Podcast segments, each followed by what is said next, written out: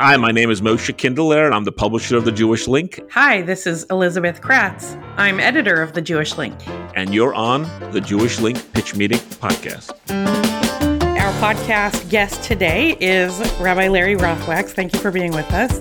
Um, Moshe is in Israel, so it's just me today. But as I was saying to Hannah earlier, who is not on camera, um, our digital editor, that um, I was kind of happy that Moshe wasn't going to be here for that interview because he sees you every week, every day, uh, probably multiple times per day. And I don't really get that much mm-hmm. FaceTime with you. So it's an honor for me and a pleasure. And uh, basically, most of the excitement around what's been going on with you over the past several months, the paper, the the, the Jewish Link community sort of already knows about some of the things that our pitch meeting concept would be about. So, like, say, take we're going to take us take each other back to two, two or three months ago when you announced to your community that you would not be staying in Teaneck forever.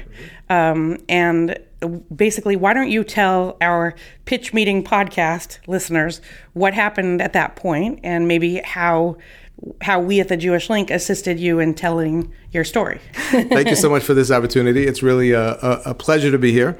And uh, thank you for allowing me uh, to partner together with you to continue to sort of share this story, if you will, and um, and and have access to your incredible audience. Uh, uh, um, among them, I include myself. Uh, so, as you mentioned uh, several months ago, uh, my wife and I made an announcement to our shul, and I like the way you said it that we, we won't be here forever. The truth of the matter is, none of us will be here forever. Our time in this world is limited, and I believe that as Jews living here, as as hopefully very grateful, uh, fortunate, and comfortable uh, residents and citizens of the United States uh, see our time in this country as being one which which is limited. Uh, I've been saying for years to the members of my shul, um, and I really, really believe it's true that for all of us, it should never be a question of if, rather when. Uh, and for many good reasons, uh, individuals, families, and groups of people sometimes find it very, very difficult to actually schedule when that will be. But just to know, to always keep on on sort of the uh, not not necessarily in the back of our mind, in the front of our minds, that this is where we are going to uh, ultimately be one day. I think is very important as we continue to establish ourselves and continue to grow our roots here in this country. So, but be, uh, but I would say also before we get to the plan and what the plan is, which is pretty complex and I think detailed for someone who's who's like so in like ensconced and settled in a community as a community rabbi. Could you take us back even further a little bit and share a little bit about what you where how long you've been at Congregation Beth Aaron, uh, what you do at YU, where you come from, a little bit about that. Like I, I, sure. we're just going back further. Okay, we're reviewing what what was already in the paper. I think before we talk about the next articles. Sure, absolutely. Yeah. So I was actually uh, born uh, in in New York, and I spent the first ten years of my life in Far Rockaway, New York. Okay. I consider that to be the place where it all started. So when people ask me where did I grow up uh, I always answer, answer Far Rockaway because I think, like many of us, you know, the earliest, most formative years of our life are in many ways the ones that had the greatest influence on us, certainly on a foundational level. That's where I, I lived for, like I said, the first 10 years. When I was 10 years old, we moved to Fair Lawn, New Jersey, which is right around the corner here in Bergen County. Uh, and that's where I lived uh, until I got married. I met my wife in Fairlawn, who obviously grew up in Fairlawn as well. I say obviously because uh, my wife is a daughter of Rabbi and Mrs. Yudin, who are among the uh, the pioneers of the Bergen County Orthodox community, uh, but the founding Rabbi and Rebbitzin of Congregation Shomrei Torah in Fairlawn, which was uh, officially established, I believe, in 1969 when they when they came. I uh, after finishing Smicha at YU, I became the assistant rabbi in congregation Ahavas Achim B'nai Jacob and David. I'm so impressed with myself that I can still remember how to say it. It's that uh, AABJ in D, right? Okay. In West Orange. In West Orange, right? I was there for uh, a little more than two years. Really, really wonderful experience for us here, uh, there in West Orange. And then we came to Teaneck, and we've been here now for 21 years. This is uh, the end of our 21st year and it's been an incredible experience. Uh, my wife and I, our entire family, feel very fortunate to have had the opportunity not just to serve this community, but to be served by this community. This community has been a wonderful place to live and to raise our children, and we've been, you know, the fortunate beneficiaries of many good connections and friendships uh, and and the like. Um, as you mentioned, I also have the good fortune of serving as the director of professional rabbinics at RIETS, uh, which basically means that in the smicha uh, department, if you will, of of Yeshiva University, in which we train um, and educate the future rabbis of the Jewish people. Uh, I have the really it's a privilege to oversee the Department of Practical Rabbinics, Professional Rabbinics, in which we train our students in uh, all of the aspects of the job that are not, I would say, sort of directly connected to that which you would find in Shulchan Aruch. So it goes without saying that any smicha program is going to include a very heavy uh, focus on the study of Torah in general and halacha in particular. Uh, professional rabbinics includes everything from public speaking to pastoral counseling to practical aspects of officiating at certain life cycle events, uh, studying and exploring contemporary issues in the rabbinate, uh, engaging in, in, in very, uh, I would say, sort of deep conversations about who we are as individuals, coming to understand our own, um, ourselves, our strengths, our weaknesses, to develop a sense of self awareness and to uh, to hopefully uh, enrich and enhance our uh, emotional uh, tapestry so that we can go ahead and interact with people in a way that is helpful to them uh, at, at, all times. So that I, I, you know, that that's sort of what I do at yeshiva.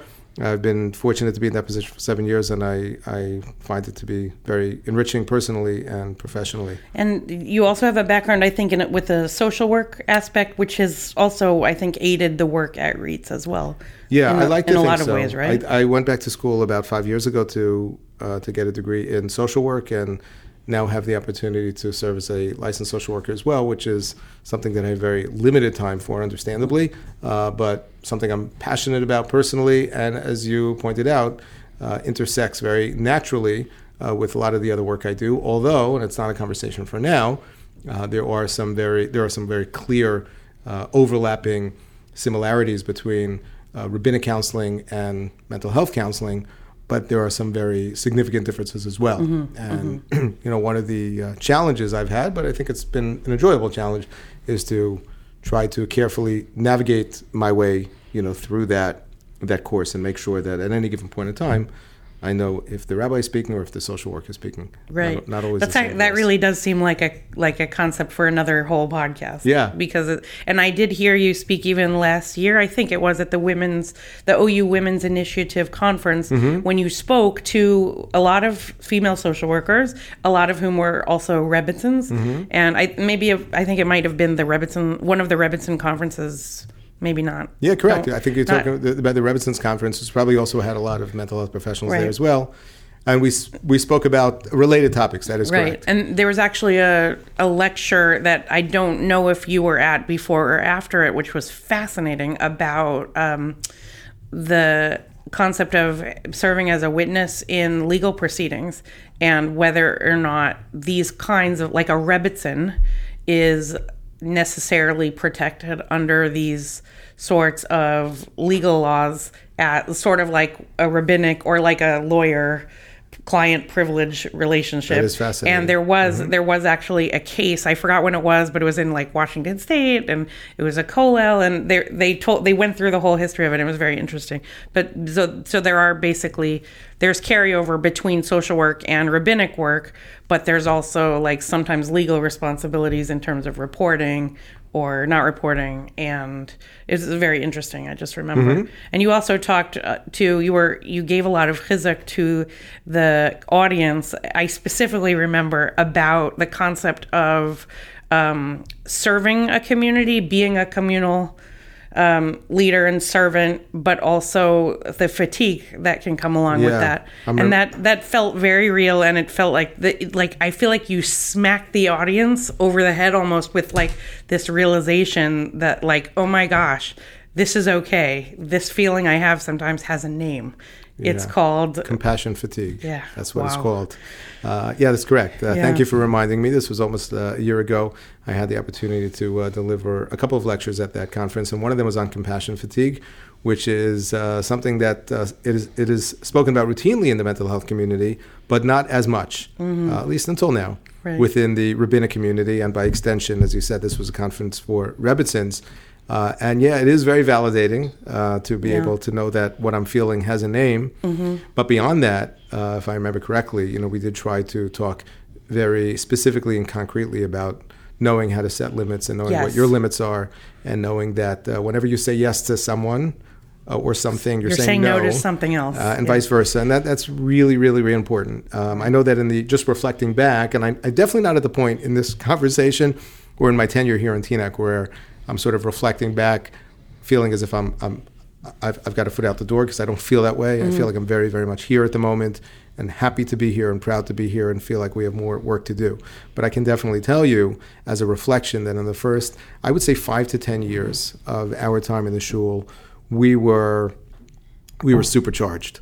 We had what felt like at the time, and in retrospect, I remember being just almost like endless energy. And there were mm. people who uh, who were benefiting from that and who were observing us from close up and from afar, who were saying, "Be careful, you know, slow down, Right. don't don't burn out." And and thankfully, we didn't we didn't burn out. But we did we did ultimately have to slow down, and that wasn't necessarily a, a choice which was conscious driven. It was just you know, at the end of the day, uh, we're, we're, we're both older than we once were, and we have more responsibilities within our family and beyond than we once did. And you do reach a point where you say, okay, you know, I, I have to really take a step back and think about this more strategically. How am I going to spend my time? Because uh, there's really there's an unlimited amount of of, of, of needs that we could potentially occupy with ourselves at, at, at any given point in time. Right. Okay, so why don't we move into how did this idea of you potentially making Aliyah to a new community yet to be built? How did it come about? And I mean, I know Pete, we read a little bit about it in the paper, which was here. I'll show that to the camera. You on the read cover. about it in the paper that in you March in the article 2nd. that you wrote. In the That's article, really amazing. I, I reviewed How often it again do you read recently. your own articles? I, I reviewed it again today, but uh, we we we wrote it in March second, and I was like, Hannah, where's March second? And uh, we were able to find Here we it. are, almost two and- months later. Yeah. So um, yeah. So the way I would, I you know, and again, I, I also appreciated very much the the coverage, uh, Elizabeth. Thank you so much for Sure. your for the, the generous um, article that that you had written at the time. I, I would say that this came about. Uh, very slowly and organically, and then somewhat suddenly and unexpectedly. Oh. Uh, that's a, that's a lot of that's like a lot of adjectives. Yeah, okay. Slowly, So- organically, then suddenly, and what? and unexpectedly. Okay. So you don't have to write this down. I like it, though. Okay. You're so right, I- you're right. Okay, that's true. You, so I, I would say like I'm a reporter still. Sorry. Right.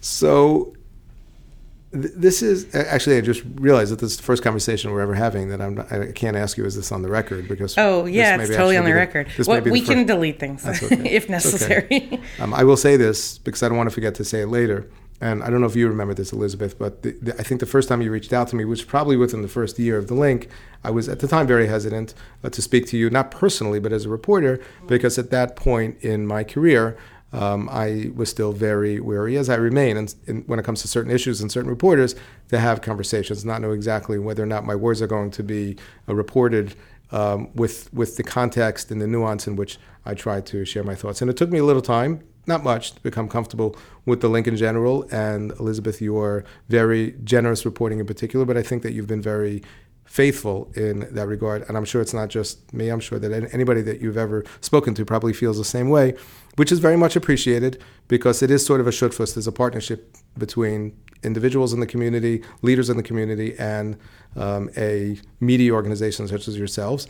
And uh, we have to work together. And if we feel that you know we can speak to you openly without having to say, "Is this on the record?" but know Right. that if you have any questions, if there's anything about what, what's being said that is not clear and requires any clarification, you'll come back to right. to seek that. And That's very much I thi- appreciated. Thank you. And I think it, what's interesting also is that because you are the personal rabbi of my publisher, like he, in some ways, he can't report on your life or what you're doing. Oh. So it's sort of like like if he were to do it, he. I mean, he would. It would be a completely different situation. yeah, And it would be so- like me getting up in the shul and giving a drush about Moshe Kinderlehrer. I couldn't do right. that, and he. well, I- I'm sure you have before and will again. Right. But but it but it, it, it's it's true that we did need someone else to write the stories that involve you in some cases, and also that that um, as the editor of this paper, you you have had a unique impact on this community that maybe someone in your home shul might not uh, be able to see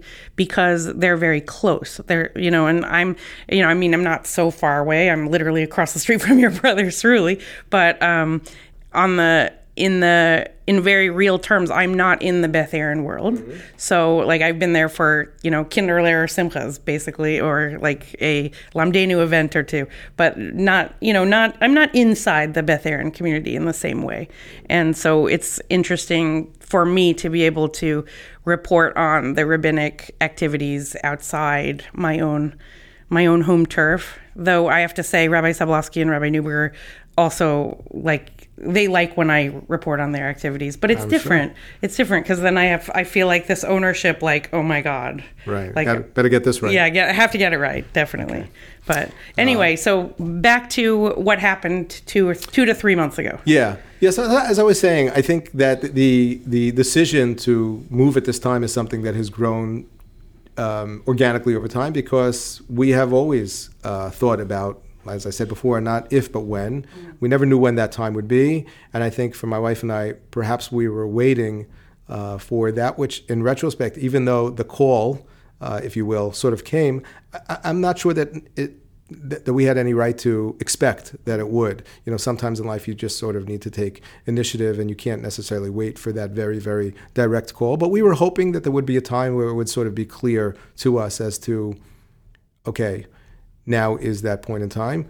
Uh, we have had the good fortune, and I believe this was reported in your article, uh, to see 20% of the members of our shul make aliyah uh, since we have been here, which is an, ex- an extraordinary number.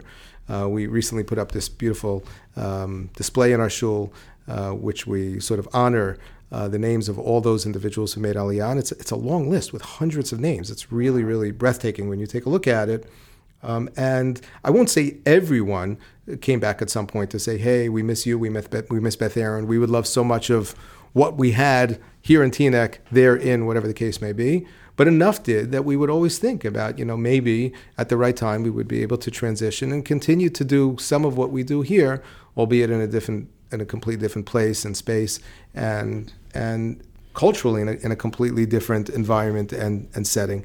Uh, I, I would also add that one thing I felt like I wasn't able to explain when you said that very point to be able it because it's not exactly the idea of transplanting yourselves it's the, it's the opportunity to teach Torah and to con- make sort of the continue the work that you guys do which is you know talking about complex halachic topics um, and you know discussing topics that are not generally discussed, but in a new place and not necessarily like turning Israel into Teaneck or vice versa. Like that. And uh, it was interesting because some of the feedback on the article from the Israeli side, because of course it was like posted, the article was posted everywhere online, were like, we're like, you can't turn, it's Israel. Like Right. what's, you know, Exactly. so I don't, th- I think that it's, it's interesting.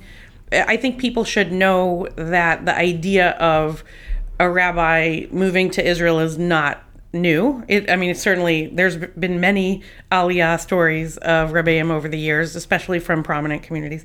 And I think it would it's it, knowing who you are and the kind of Torah you teach is a key part of this story as well. So maybe a little bit about that, if you don't mind. I, I appreciate and I agree entirely. This, this is absolutely no way whatsoever an attempt to transplant a shul or a community or even a type of community, as much as it is to perhaps uh, meet the needs, uh, the very explicit uh, requests of individuals who are there to be able to to develop. You know, some of the I'll call it the the soft infrastructure of a community, meaning the, the, the hard infrastructure, the hardware, if you will. So those are the buildings, uh, literally uh, the the structures of a community.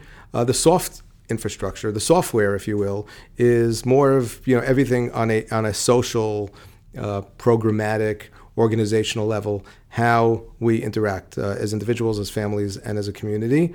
Uh, I am absolutely not the last, not the first. I'm not the last. Uh, there is, like you said, really nothing unique about this move, other than the fact that it's unique to myself personally and my wife. This is the first time, and hopefully the last time that we're making Aliyah. But I, I don't, I don't in any way whatsoever presume uh, to, you know, be saying uh, to you or anyone else, you know, join this, join us this once in a lifetime opportunity. You know, there's never been anything like this, and there never will be again. In fact, I have some very, very dear friends and colleagues who have already sort of set the stage in a very, very significant way in the very neighborhood uh, which I hope to join in Ramat Beit Shemesh. So this is not me coming and saying, okay, you know, here's how we're going to do it. Watch. Really, quite to the contrary. It, it is my understanding, it is my, my impression that there is a, an ever growing desire and need for more of that because there are, Baruch Hashem, more people making Aliyah. There are more people who are used to a certain, like I said, a certain way of life in which the shul is at the center of the community.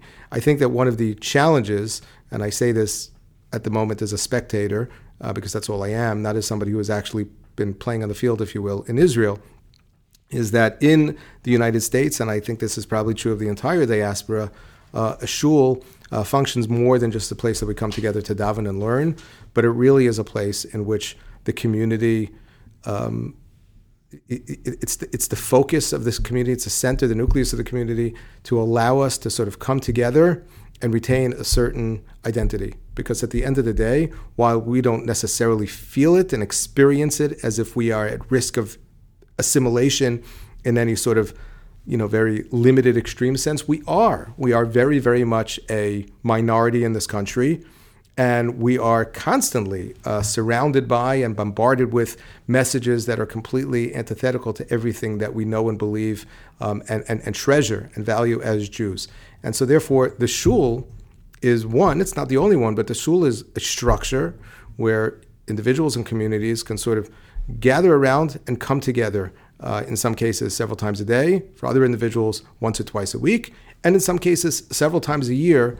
But it's a way for us to sort of remind ourselves who we are, what we're about, what are our goals or aspirations, our future, etc. In Israel, and I would say this is a good thing, uh, the need for that is not quite as compelling. After all, you're you're you're living in a Jewish state. Uh, there are Jews everywhere, and while there are other uh, other uh, nations, other faiths, if you will, in Israel as well, but I think that the feeling that, uh, oh no, here I'm in Israel and there's any risk of, of assimilation um, is, you know, is, is, is for the most part uh, unfounded. And so, therefore, the need to have a shul that operates and functions in that well is not something which is in any way whatsoever self evident. But there are benefits to that sort of communal life that people miss. And my sense is, like I said, many people are looking to sort of recreate that. I had the opportunity a couple months ago to spend Shabbos in Modi'in uh, in a w- really wonderful community, uh, and I've been there before for Shabbos, and I, I very much appreciated the way in which uh, I, there's no need to mention it, but the particular shul that I had the opportunity to be at for Shabbos and to speak there, to me it did feel very familiar in a sense. It was the shul did sort of function for the members of that community in some ways like a like a community center, not just a place that we go to to daven. And I think that there's a growing interest in that sort of shul. I, I should mention that many, it, seemed, it was my impression that many of the people in that shul, if not most of them, spoke English. These were, this was an Anglo community, and so therefore, like I said, I, I, I think that you know that that's sort of what they're looking for to perpetuate uh, a certain way of life that they were accustomed to back home. I think that the idea of a soft landing uh, into a community where English is spoken is sort of an or insert whatever language is someone's home language there it it when you consider the concept of aliyah that idea is very attractive. And i know like personally if if i'm looking at communities when i'm in israel i'm looking at who can i connect with immediately. Like and that there is that the idea of a kahila that might already function a little bit like i know might have the familiarity the you know the the daily activities that I would expect. And that's a it's a beautiful idea, and I think it probably gives a lot of your congregants and other people from varying various communities who might be considering oh, Aliyah like some some comfort as they might more seriously now consider oh, Aliyah. Yeah, absolutely. I mean, it's a big adjustment. There are a lot of changes that are inevitable and that you know sort of comes with the package of oh, Aliyah. But like you said, to the extent that we could sort of uh, create a little more of a, of a of a runway or a landing way, if you will, so that you know when people come, uh, the landing doesn't have to be quite as as abrupt um, and traumatic. Uh, I think we are, you know, we are doing uh, the members of our community in the broadest sense a great uh, service, a great favor. Nefesh B'Nefesh, uh, which was founded 20 years ago. Oh, look at that, an ad right here. Oh, I see yeah. in the paper. Was really uh, founded, um, I think, primarily in order to not just promote Aliyah and to facilitate Aliyah, but actually to make it easier, more accessible Yeah. to individuals, to help people work through the bureaucracy and be able to, uh, you know, spend less time, you know, working through some of the very unfamiliar places and spaces that that Yeah. that people And Rabbi. Rabbi Fass's idea, who I think he's a member of, is he related to someone in your family or your or Fairlawn? Rabbi- from- yeah, he's, correct. he's a Brandstatter. That's correct. right? Rabbi, okay. Rabbi Fass is married Okay. to Batsheva Brandstatter, Right, okay. is originally from Fairlawn. okay, so not exactly your family, but your Extended family. right. Okay. Yeah. So his idea was in creating Nefesh B'Nefesh to make some of that like like gobbledygook that that comes at you when you're filling out your forms to have someone there to help you to have someone assist you in getting a job in Absolutely. in seeing what this thing is going to look In like fact, this ad that I'm And looking at right here, for a Taste of medical, Medics. right. So I heard from people who were at that event Mm-hmm. that apparently there were several hundred people there. This took place a couple of months ago. That there were many people who just stood on a pretty short line and began the process of transferring their medical licenses right then and there I mean, Glenpointe here in Teaneck. And otherwise, this would be something like completely impossible. Where do I go? Difficult. What do I do? Difficult, Like, challenging. What Yeah. Mm-hmm. who, what line do I stand in? Who are these people? What what do I want?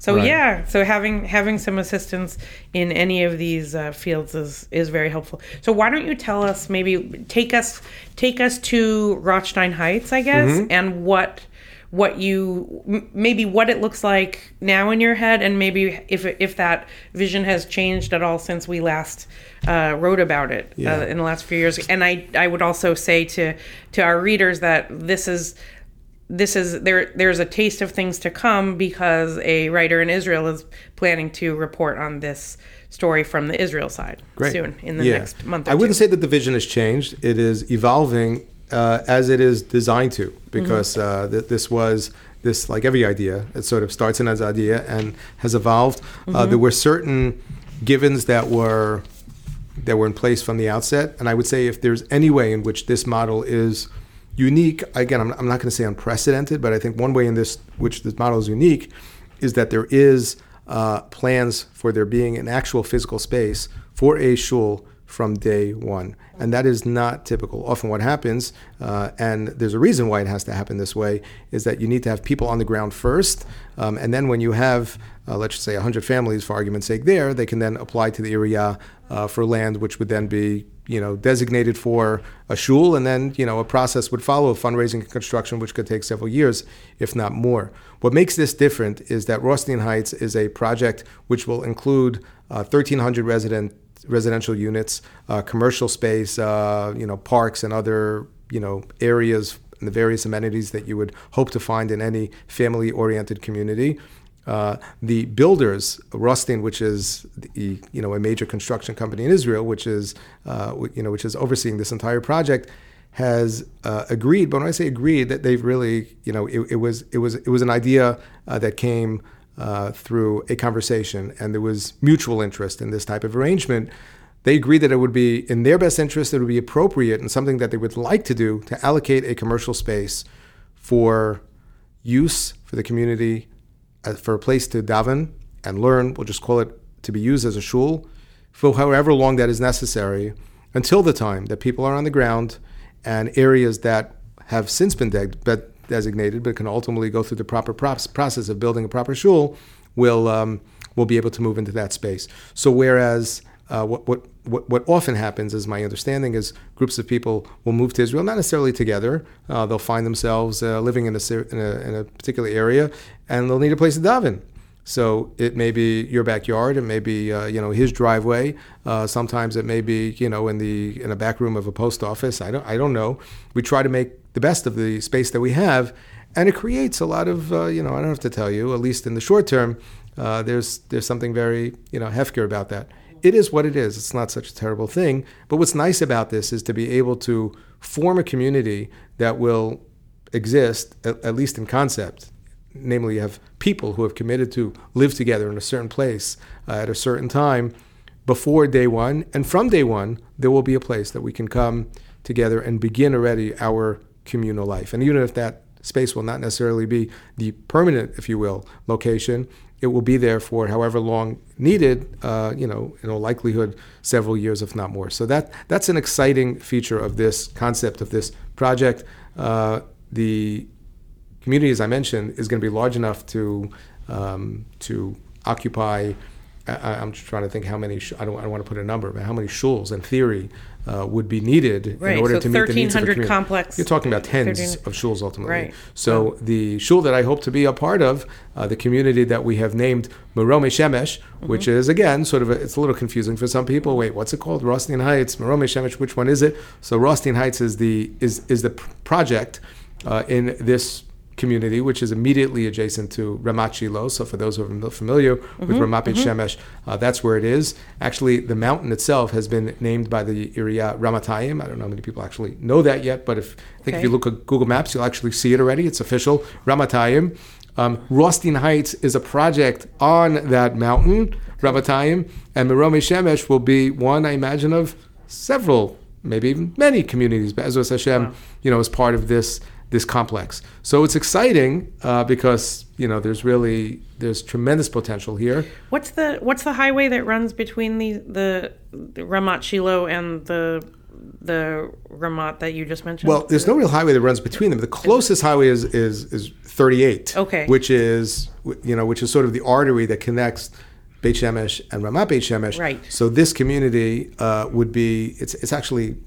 Uh, in, it, it- it's geographically in between Ramat and 38. It's but it's much closer to Ramat. It's sort of Okay. a, a- Okay. a stone's throw, if you will. I know that probably poor taste when talking about uh, uh, locations in Israel, but anyway, Right. uh, uh, it, it's it's that close. Okay. And then 38 is just uh, it's probably you know a half a mile you know down the road, right. so to speak. Okay, so I I'm pretty sure I was there the last time I was in Israel because I got lost a couple of times trying Yeah. to find. I was uh, visiting Gvaot Winery, Uh-huh. which is on in Givat Harel, Uh-huh. which is like I think also right there, and there was also a. f- a farm, a working farm called Sh- Shiloh something or other, where they had blueberries and raspberries even in the winter. Uh-huh. My kids were lo- were loved that, and it was sort of a working farm with bees and things like that, where they gave tours. And so that there's there's some like activity there, and then there's like apartment complexes before that and after that, but there's just this huge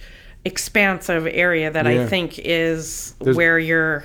I, i- if if that's if this is the area that we're talking about, I hope I'm not wrong, and then we don't have to. It could be. cut I- out all of this from the Yeah. from the. Um, I'm not sure. I know that this area is already well under development. So if you're there, if you, I mean, last time I was there several months ago, they were already, uh, they already four or five stories built in several of the buildings. Mm-hmm. Right. So also it- Shiloh Winery. So, sorry because I'm making the I, the wine guide annually, and I visited Uh-huh. 15 wineries Okay. last year. Shiloh was not available for me to visit this year, Uh-huh. and Amichai Lourie, who's who's my colleague, who is the winemaker there, uh, said I couldn't come because they were literally building their new winery and visitor center. But I saw it as I was driving by. It's like, it was a construction project, but it looked great. Amazing. But I think all this whole area is like very central. It's not. It's what 15 minutes from Yerushalayim. Uh-huh. So, yeah, it is yeah. a very, very central location 20 to minutes, maybe. Yerushalayim and Tel Aviv and Modi'in. It's really the, the center of the country geographically. Mm. It's a major population center. I think it's uh, it may be among I don't know the the the the, the, the I, I don't I don't want to misstate this, but it is it is growing exponentially and it is set to be one of the you know, densest population centers in the country, uh, probably within the next five years. So anyway, so Roth, Roth, Roth it's it's Rothstein Heights, not Rothstein, like been I pronouncing think it. no, you're, you're not necessarily mispronouncing it. Okay. People have called it. I mean, I call it Rothstein because that's just that's the way it looks to me. Okay. But if you look very closely, it is written as if it says Rothstein. Okay. Which is probably the Israeli way of saying Rothstein. I do Okay. want to say for the record that this has nothing to do with Rothwachs Rothwachs, because there have people right. who have asked, you know, where, where's Yeah. Rothwachs Heights, and I've been quick to point out there is no plans for Rothwachs Heights, Right. no interest in it. It's it. kind of a Thanks not- natural joke, though. Yes, I, I makes get it. a lot. Uh, Moshe Markowitz made it to me. Yeah, yeah. He was I, very. I get it. It's fine. So I think if you say Rothstein or Rothstein, Okay. uh, you're you're you're okay either way. So, so these guys are investing in first of all the sh- the shul, they're the, as Mm-hmm. a central location, and they're building basically. It's sort of like Field of Dreams. If the if you build it, they will come. And um, I, I love that. Uh, yeah, that's certainly what they're hoping. Yeah. Uh, you know, this is obviously a multi-billion-dollar venture, Mm-hmm. I imagine. So they're very much hoping if you build it, they will come. I think that it's fair to say that that is true because if you see uh, the trends of growth and the need for housing in Israel, uh, it's only going in one direction. Um, you know, I don't know that they can necessarily completely control what this community looks like and who will ultimately live there. But I think what they're hoping for, and one of the reasons why they've decided to invite us, is that they are looking to establish not an ex- exclusively an Anglo community, but you know what they have called a YU type community. There's no oh. there's no official association affiliation with Yeshiva University over here, but I guess what they mean is, you know, again, we're here in Teaneck, New Jersey, so there are there are many different um, ways that we can sort of label ourselves and who we are. I'd rather stay away from labels, more just associations with whether you want to call it Bergen County, Yeshiva University. This they're they're they're looking to create a place where many of these people who have already or in the process of planning to make Aliyah can come together and could develop communities that meet their needs, um, and then over time, as you pointed out, and then connect to uh, the, or at the same time, I guess I should say, connect to the broader Israeli community uh, to make those those connections, which just allow for, you know, new cultural advances for every for everyone. Of course. So tell me, I guess the maybe the last question or second to last question. What do you, what has the feedback been like so far, and what sort of what are your next steps as you personally make the plans toward oh Aliyah? When will it actually take place? I know that I know it's not your contract at Beth Aaron is far from complete, and they're not going to let go of you so easily. I don't think. So what? So how is that? How is that going? What's the what's the next step? Right. Okay. So listen, I- I'm going to start by saying, as I, mentioned earlier, and to me this is it's really important that I stay, say this and, and repeat it from time to time. Right now, you know, we're very much here. Uh, and I'm not just saying that because I feel that I need to, because otherwise it seems, you know, as if I'm being, you know, for lack of a better word, maybe uh, unfaithful to my own community. Here I am, you know, uh, you know, I, I'm in Teaneck, I'm employed by the shul, and I'm spending all my time building another community. So the answer is no. We're here. We're very much here. We're engaged in the needs of the day, um, and we're here on the ground, quite literally. Literally. Uh, that being said, uh, once we announced our plans or expectations, uh, our hope was, and to a certain extent, this has materialized, that other people who have been, you know, planning at the right time and the right way to make Aliyah and didn't quite know when and where, have be, been attracted to this idea and have reached out to us personally or other people who are who are involved in this project to ask questions and to begin the process of asking themselves, is this right for us? Uh, I will say that the feedback has been, you know, very encouraging. Uh, this is a process. Uh, no one in the right mind is just going to say, "Hey, Rothwachs is moving there. We're in." You know, where do I sign? Uh, they'd be out of their mind. Um, needless to say. I'm sure there have been a few people though who Um, said that. I will not confirm or deny. Okay. But the but it, it, but it's a process, and it's been it's, and it's been great to see the the interest. Um, as well as the excitement from people who, for whatever reason, cannot and will not necessarily be planning to join us at all or us now, just to know that there's been that sense of encouragement. I, I will say that from the shul's end, uh, my wife and I um, were very concerned about the initial reaction on the part of the shul because, like I said, it, it's, a, it's a complicated sort of message, but we've been very, very reassured and, frankly, uh, very touched by the by the very fair and generous and positive reception.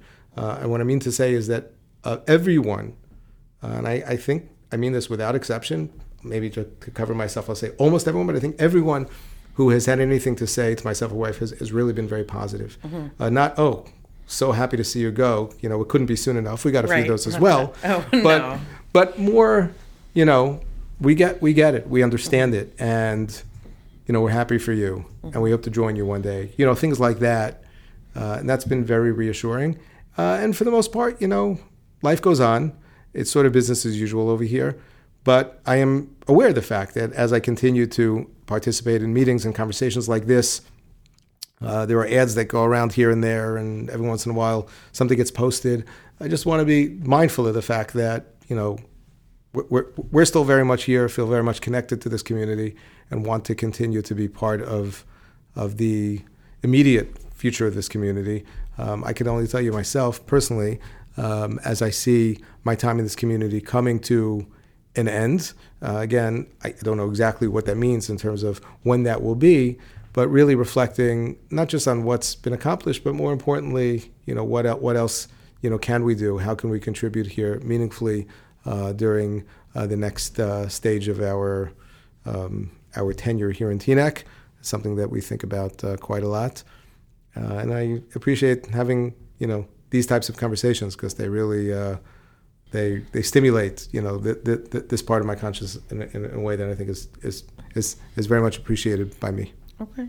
So so your your contract is up in the end of 23, 24, Yeah, um, something like that. Can I have my lawyer present for Oh, this? part I don't know. No, so okay, No, no, here so I'll get Elizabeth. some I'm just I'm just juggling. Yeah, my my contract it ends um, in four years. Oh wow. Uh, Rotshtein Heights is, you know, they, like, you know, uh, they- they're, they're on a certain schedule and they are promoting uh, that they hope to be open for business uh, sooner than four years. They're Oh, saying wow. in, s- in the summer of uh, 25, two years from now. okay. Um, we don't know exactly Okay. when Oh, that time will come because it's really hard for us to know and it's out of our control. Frankly, it's out of anyone's control. And so, therefore, what we have said to the shul is that at this point in time, we do not uh, plan on looking to renew our contract in four years. Um, and we will be giving the shul 18 months' notice uh, before we plan on leaving. Which provides the shul with not just adequate but maximum time for succession planning. Okay. Uh, the leadership of the shul has been involved in not just the formulation of that statement, but the, the plan, and are very comfortable with it as well, um, and feel that that provides them with a real nice safety net as well, uh, which is important because you know we're you know we we're very invested in this community in the shul, and uh, there's nothing that we want to see more than to see it continue to grow and thrive at BS Agoel. And you you have I know you have had rabbinic interns, but have has Beth Aaron had assistant uh, rabbinus? We yeah we have had rabbinic interns. We have a wonderful rabbinic intern right now, Rabbi Ben Sion Feld, Oh, um, and we are in conversations with him at the moment about uh, expanding his position. Oh, okay. Um, I'm not quite sure when this conversation will drop, but if it does before that is finalized, well then that's it. We're no turning back. We'll have no choice but to go ahead and close the deal with him, uh, and hopefully see to it that a new uh, expanded position for him is something that would be beneficial to the shul and would also allow him to continue to uh, grow and develop himself uh, personally and professionally. Lovely, lovely. Okay, so great. Thanks for being with us. Any any wild and crazy uh, ideas down the line? The the one thing maybe I would say is that you could if you could repeat it for our audience if this is if this is still true and uh, but the idea that you ended with um, that we ended the article with uh, last time was about how and you you alluded to it a little bit uh, here, but in America it's about protecting our Yiddishkeit and in Israel, it's about sort of growing toward, moving outward, growing toward the future. Yeah. Going, you know, going toward the, the you know, the next days, the days of Mashiach, the Yeah. rebuilding. Um, so, I, it do you like? Can you I'll- end with a rabbinic thought on these kinds of things? Sure. The, the thought that you are alluding to, Right. which um, which I haven't shared um, in, in in this venue, it was it was recorded before him put in writing, and so therefore was easier to maybe in some ways to define and limit. Is an idea that I heard in the name of Rabbi Dr. Ari Berman, the president of Yeshiva University. I did not hear this from him directly, and so um, I hope I am in no way whatsoever misquoting him. But an idea that I thought was was very powerful, and that is that uh, in the United States, and again, uh, this really applies, I would imagine, to the entire diaspora, we are very much in in preservation survival mode. Now, to be clear, here in Teaneck, uh, we don't we don't walk around the streets feeling as if you know we, we have to protect ourselves in that way. But more broadly, when you think about it, that is really what we are doing. We are here in foreign lands. Uh, no one, I imagine, sees the eternal future of the Jewish people here in the United States. So we know that we are here for a limited period of time. We have and we will continue to sort of establish ourselves to the extent that we believe and see that we should. But we have to be very mindful of the fact that we are here temporarily, and our work over here is, like I said, it's more about preserving what we have. Uh, I don't want to say surviving, just getting by the, spin by the skin of our teeth, hopefully thriving as well, but always with an eye towards Israel. When we come to the modern state of Israel, which we believe and hope in some way, shape, or form, or all of the above, is the beginning of Tzmichat Geulatenu, the beginning of the redemption. So then we are no longer operating in preservation mode. You know, we are really working towards the development of the infrastructure of our future. On a certain level, we have arrived. Now, again, we still daven each and every day for the restoration of judges in the Sanhedrin and for the rebuilding of the city of Yerushalayim and for the coming of the Mashiach. There is still so much that is yet to be done. So much is incomplete. True. But at the same time, we, we feel when we are on the ground there that we are part of something that is so much bigger and, and, and permanent, like this feeling that, that we, arri- we have arrived, we are here. Now, what do we do need to do in order to establish ourselves permanently for the rest of time is a, is a, it's a very, very different mindset. And I believe that's the idea that you're alluding to. One that when I heard it, um, I found to be very inspiring, very chilling. And as I share it with you right now, like I said, to the best of my ability, reconstituting an idea uh, that I heard uh, really, really resonates uh, very deeply and, and is exciting uh, just personally to think about just being able to sort of shift gears a little bit and um, go from, you know, from one lane in the highway uh, to another. Very exciting. Yeah. Thank you so much for being with us, Rabbi Thank. Rothwachs.